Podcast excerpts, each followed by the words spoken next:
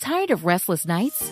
At Lisa, we know good sleep is essential for mental, physical, and emotional health. From memory foam mattresses to hybrids that keep you cool all night long, Lisa's mattresses offer exceptional comfort and support with free delivery and 100 nights to try out your mattress in the comfort of your home. For a limited time, save up to $700 off select mattresses plus two free pillows. Go to lisa.com slash iHeart for an additional $50 off mattresses and select goods. Exclusions apply. See lisa.com for more details. Whether it's your first time betting or you've been gambling for years, have a plan and know the game. Be aware of the rules and odds before you gamble. Set a budget and never gamble with money you can't afford to lose. Take a break and consider teaming up with trusted friends to help you stick to your budget. Remember, if you or a loved one has a gambling problem, call 1 800 Gambler 24 7 or go to helpmygamblingproblem.org for free confidential services.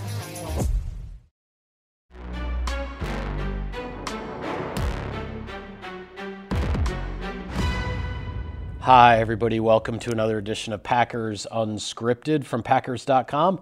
I am Mike Spofford, joined by the one, the only Weston Hodkiewicz. We're coming to you here from our studios at Lambeau Field. Hope everyone had a wonderful Merry Christmas, and the Packers certainly did, Wes, going down to Miami on a chilly South Florida 47 degree Sunday and knocking off the Dolphins 26 to 20. And I'll just start by saying this when we were sitting in these seats last week, analyzing and previewing this game from all different angles, if you had told me, Mike, the Dolphins are going to have 20 points at halftime and the Packers are going to score only two touchdowns all day. What do you think of Green Bay's chances here? That, that's um, how this game unfolded, and yet the Packers pulled out a victory with a tremendous defensive turnaround, a second half shutout, three interceptions in the fourth quarter, and the offense converting um, a couple of those into field goals that broke a 20 to 20 tie, and the Packers hang on for a victory that has changed the playoff fortunes significantly of both teams here, both Green Bay and Miami. Yeah, Miami, and now four straight losses for them, at all competitive games, but it just shows you the narrow margin of victory, Yeah. right? For the Green Bay Packers, it was funny. One of our insider inbox writers, uh, readers actually wrote into us saying, you know, your keys to victory couldn't really have been more wrong uh, in, in how you guys laid this out. You know, Yeah, we pretty much missed the dartboard with the, with those last week. containing Jalen Waddle and Tyreek Hill. The Packers obviously did a much better job of that in the second half, but the first half, both of those guys were going off like gangbusters with some coverage breakdowns. I look at this game, Mike, as there was a tipping point. It was Jarran Reed's takeaway. Uh, it was him generating that forced fumble in concert with De'Vondre Campbell. Then Reed actually recovers it himself. That allowed the Packers weren't able to generate a lot of points off of their takeaways, Right. But they did get three pivotal field goals. The first one was that 46 yarder by Mason Crosby before halftime. Then the Packers come back after the break and actually are able to go down the field, made some of their biggest plays of the afternoon. The, the third and nine pass to Patrick Taylor. Yeah. Marcedes Lewis makes one, maybe arguably his best grab as a member of the Green Bay Packers, that 31 yard ball down the sideline over Eric Rowe. And then it gets culminated with that, that touchdown run by A.J. Dillon. That tied the game up for Green Bay, and they really took it from there. And as you said, Mike, you tip your cap to the defense. They took it on the chin in the first half. Yep. They made some adjustments. Jerry Gray had a few choice words for his secondary, and they came out, shut them out in the second half, and finished with three consecutive interceptions.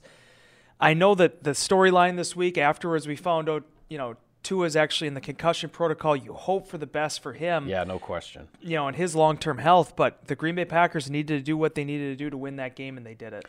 Yeah, oh, to be a fly on the wall for that, uh, what must have been a rather impassioned halftime talk from uh, from Jerry Gray with his uh, with his defensive backs. The way Chances are- half went. It was very similar to when I don't do the subject verb agreement correctly, and Mike Spofford needs to pull me over. Hey, we've talked about this, Wes. No, I mean he he got his guys going. Yeah, he did. He got he got his guys going. They clamped down. I mean, the the what were the yardage? First half was like 271, and second half was was 105, and and it, and it really it was it was cutting down. Uh, it was cutting down on the explosives.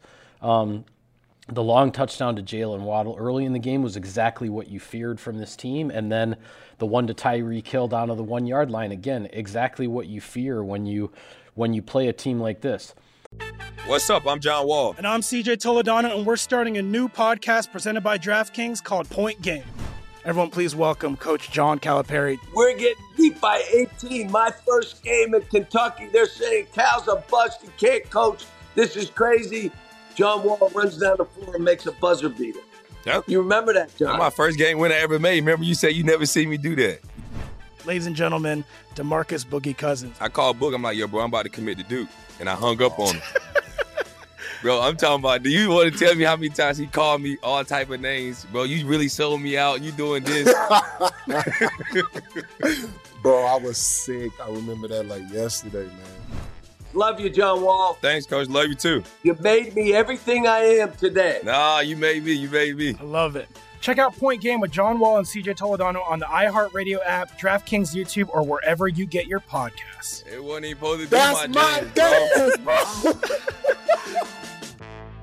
game, as far as those explosive plays are concerned, the Packers got one huge break in the second half when Jalen Waddle had had uh, had caught one of those in-breaker slants, crossers, whatever you want to call it, taking it all the way down into the red zone, but then was called for illegal formation because he lined up off of uh, the offensive line. The uh, the right tackle was not covered up.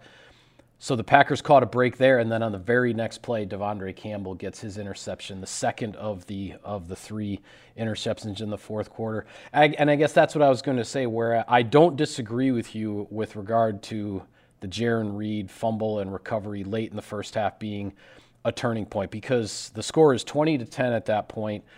The Dolphins are at midfield late in the first half. They're looking like they're going to get a field goal minimum to go up 23 to 10, maybe a touchdown yeah. to go up 27 to 10, and then you are playing uphill big time in the second half.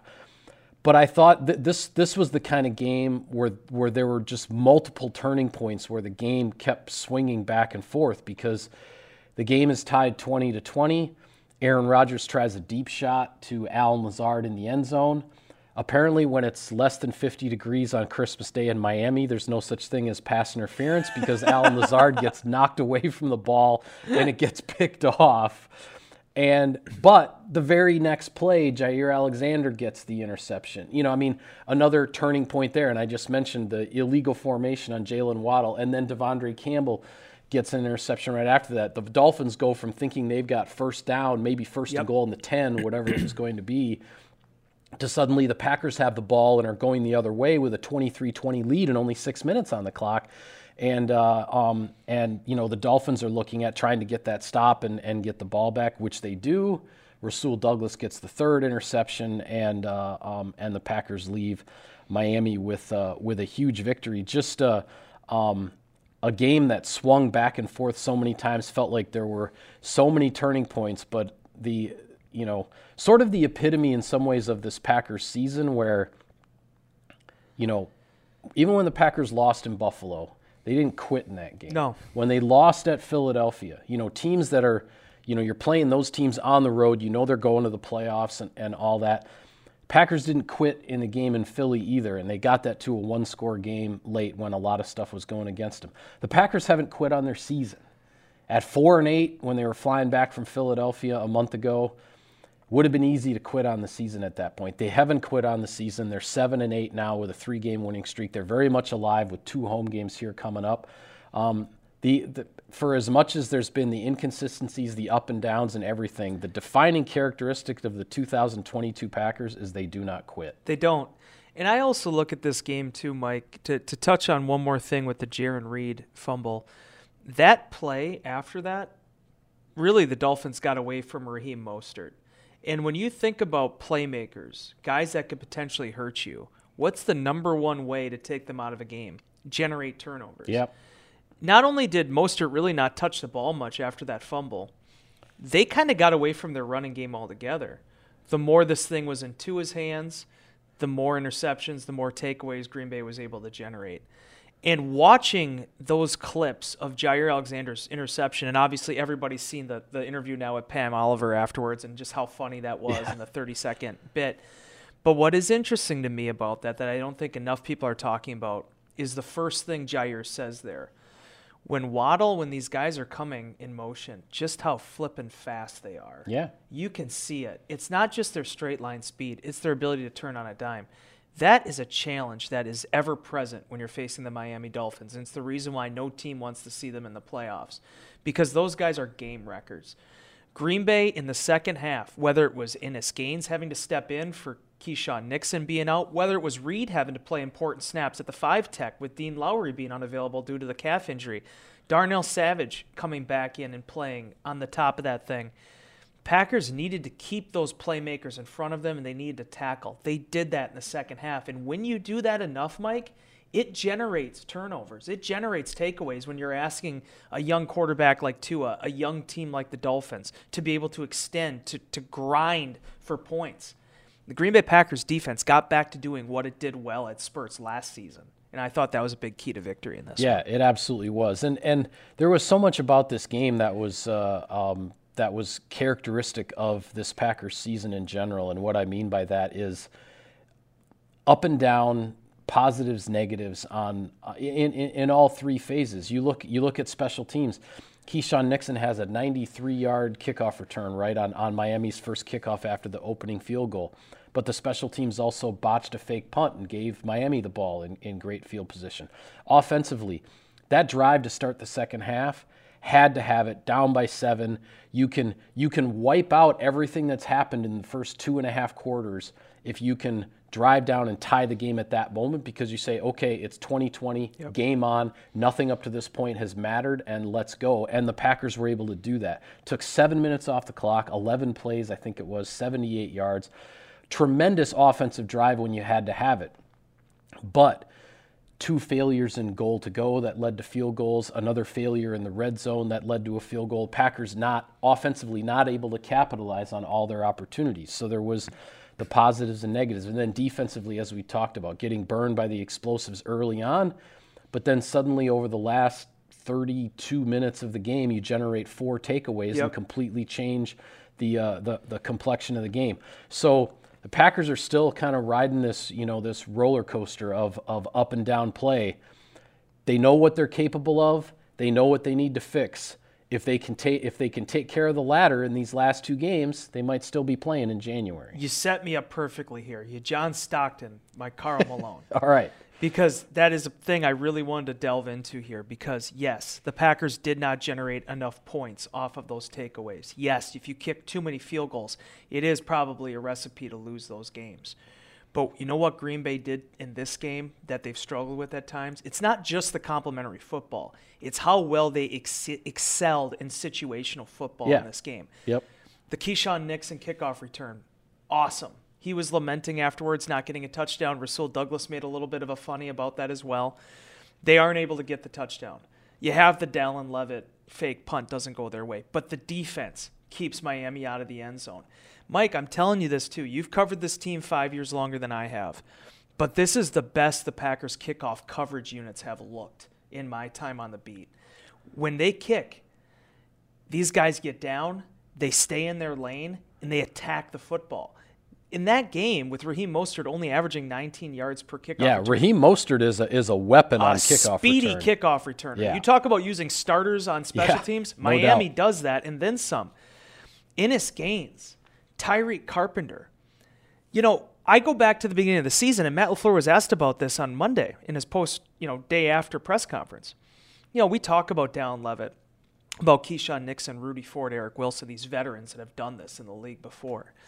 But what was the thing you and I discussed back in training camp? It was the idea of okay, you're going to have some guys that maybe aren't your traditional starters, but are core special teamers that you're going to build your units around. But once you get to December, you're going to have hungry guys like Innis Gaines emerge. You're going to have guys like Isaiah McDuffie emerge. You're going to Yeah. have somebody making tackles like Tariq Carpenter is right now. Patrick Taylor throwing blocks Patrick on, Taylor. on kick return for Keisean Nixon. uh, Kingsley Enagbare. You know, the, the the Carpenter one's the best example because here's a raw guy that Green Bay drafts, six foot three, 230 pounds, almost looks like a linebacker. Everybody's asking about linebacker. What did I say to you after they took him? I'm like, This is Sean Richardson with more speed. Yeah. This is a guy Yeah. that has the type of body type you look for on coverage teams. And the Packers are able to win the field position battle. They didn't play like the best team in every second of that game. But at the end of the day, it was the takeaways, it was winning field position, it was winning time of possession, and it was being the team that responded better to adversity.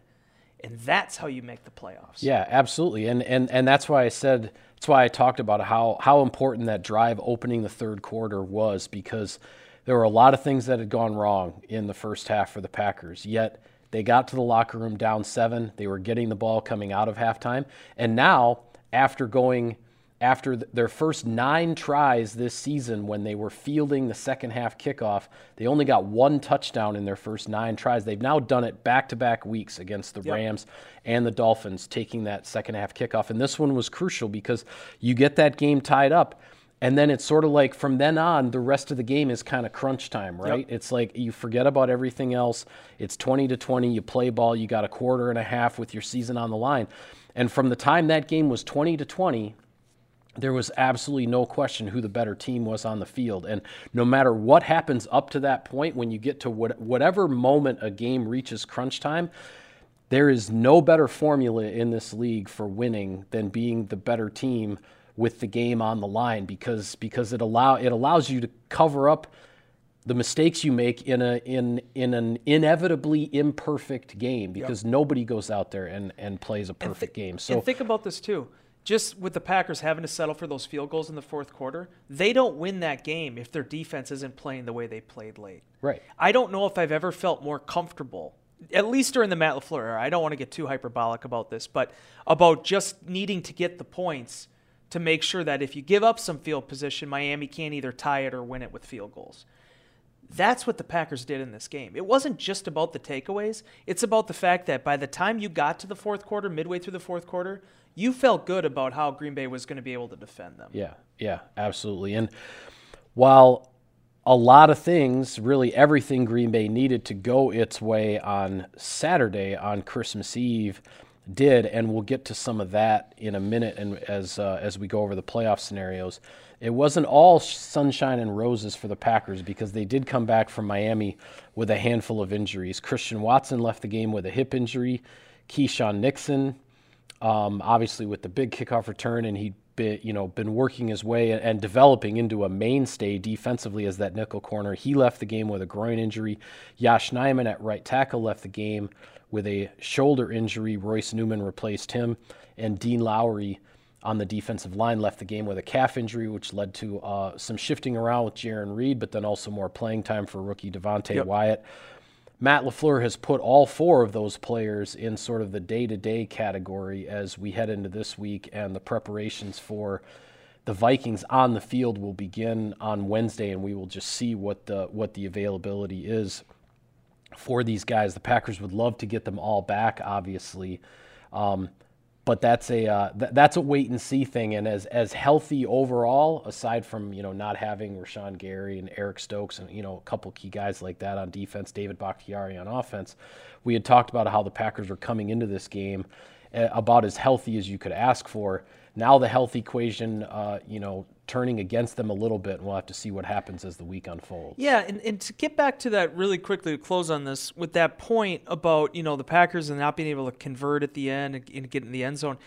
It got to in the fourth quarter there where I started looking at them. I'm like, man, who are their available personnel at this point in time? Um, you know, because Aaron Jones tweaked the ankle, you're not really able to use him. That's one of the reasons why Patrick Taylor played in the situations he did on Yeah. third and nine Right.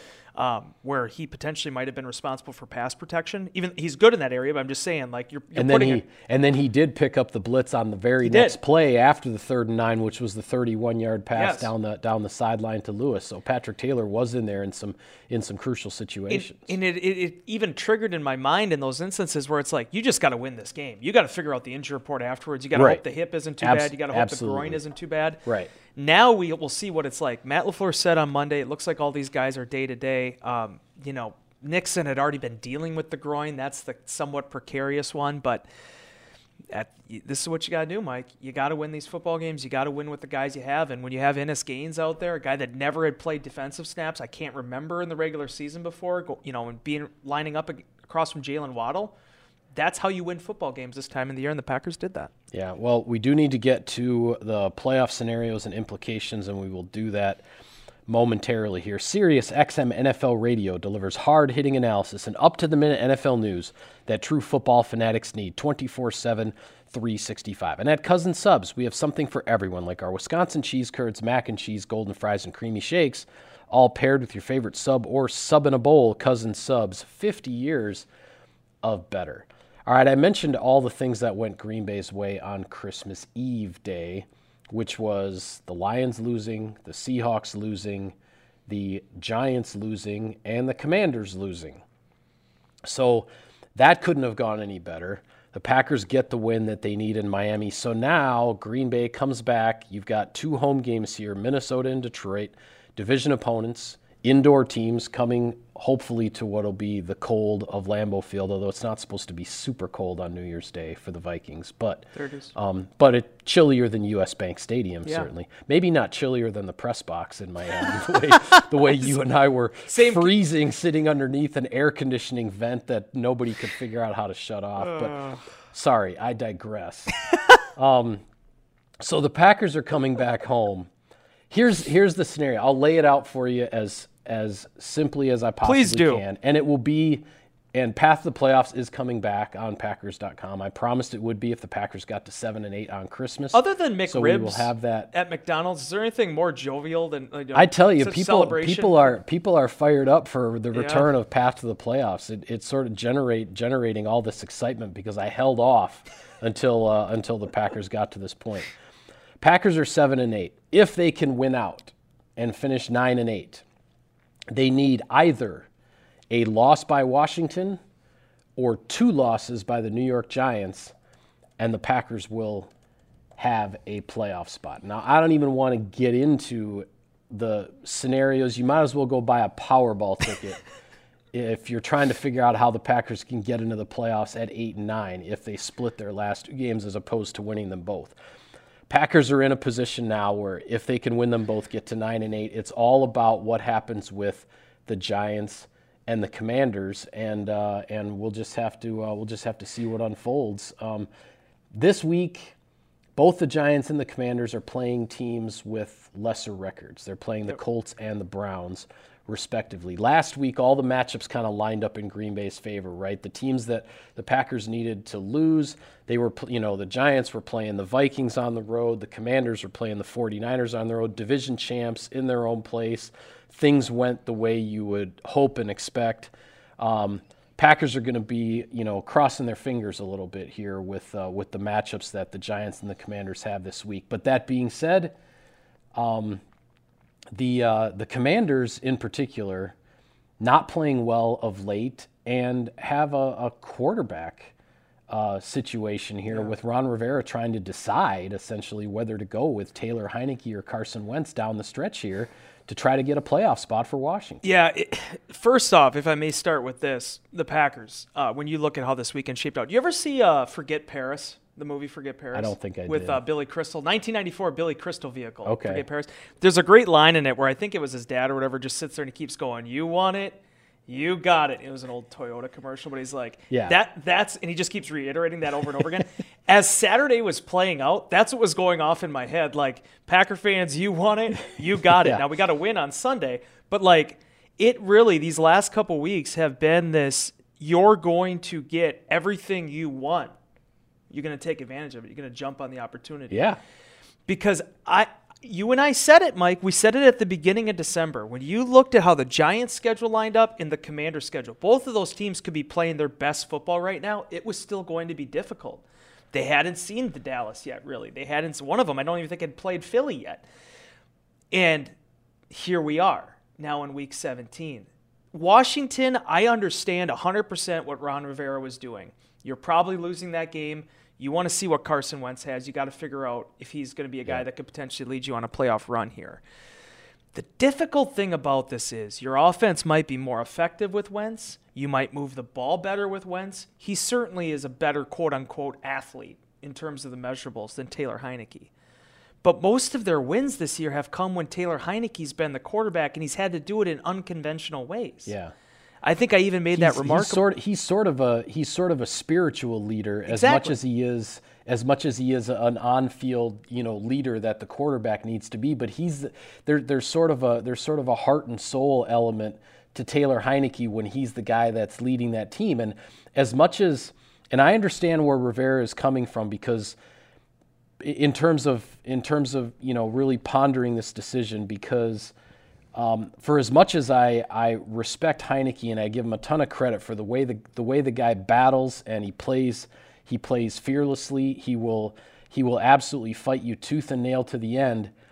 What's always bitten Taylor Heinicke and it's biting the Washington Commanders right now is that he gets careless with the football. And that's really that is why the commanders now the, the 49ers were going to be a tough team to beat regardless but certainly that loss against the giants in the sunday night game the previous week that loss was on taylor heinicke turning the football Yeah. over he was careless with the ball the giants took advantage and then were able to hang on for a win. And that carelessness with the ball showed up against a really, really good 49ers defense as well. So Rivera's Rivera's in a tough spot because because Heinicke is that is that spiritual guy, but yet you're not going to win if he's going to turn the ball over like that. And see, this is where I get this is where I want to spin it into this week 17 situation because I actually think Heinicke is the quarterback that should be starting against Cleveland. I think he's the guy that gives them the best chance of winning the game however they're going to do it. I mean, Carson Wentz, correct me if I'm wrong here. I believe they were 2 and 4 with him as as the starting quarterback. Sounds about right. 5 of their wins have come in this Heinicke era. More often than not, they've won with Heinicke. yeah, five wins and a tie. If you go with Wentz, I'm very curious to see how this works out because you have Deshaun Watson on one side, a lot of noise. Don't want to get into that aspect of it, but a guy that legitimately has just been playing again for the last three weeks. And then you got Wentz on the other one that's been out here for two months. Yeah. Very curious to see how that matchup would play out. As far as the Packers are concerned, you have to win these last two. But Washington, you look at this game against Cleveland and you look at next week, regardless of who would be playing in that game, you got to hope. But Washington needs to find some wins here. And they got to try to find something that's going to get them that number seven spot. Yeah, there are implications here, of course, that uh, hopefully we'll be discussing next week. If the Packers can beat the Vikings and they stay in this thing, and then and and say, you know, if if you are hoping for, you know, either the Giants or the Commanders to lose, and they're playing, you know, the Eagles and the Cowboys respectively. There's a lot of reason to root this week for the Eagles to lose and the Cowboys to win, so that the NFC East and essentially the number one seed in the NFC is not decided. Because if the Eagles take another loss and the Cowboys get another win, both of those teams are still playing for a heck of a lot in Week 18 against their division rivals, teams that the Packers may need to lose. That being said, if the Giants get a win this week against the Colts, they are in the playoffs. If they the way everything had fallen on Saturday, if the Giants had managed to beat the Vikings, um, They if, would've if they had gotten that game to overtime, for example, without Greg Joseph hitting the 61 yard walk off field goal, if they get that game to overtime and win it, the Giants would have gotten in already. They just need one win to get in.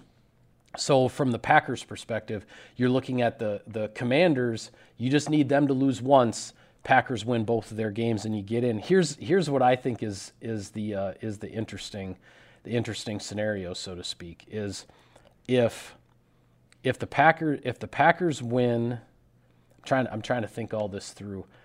I've lost my train of thought now, so I apologize. Hey, I, I I had jump- come up I had come up with what I thought was maybe a scenario, and I hadn't confirmed it 100%.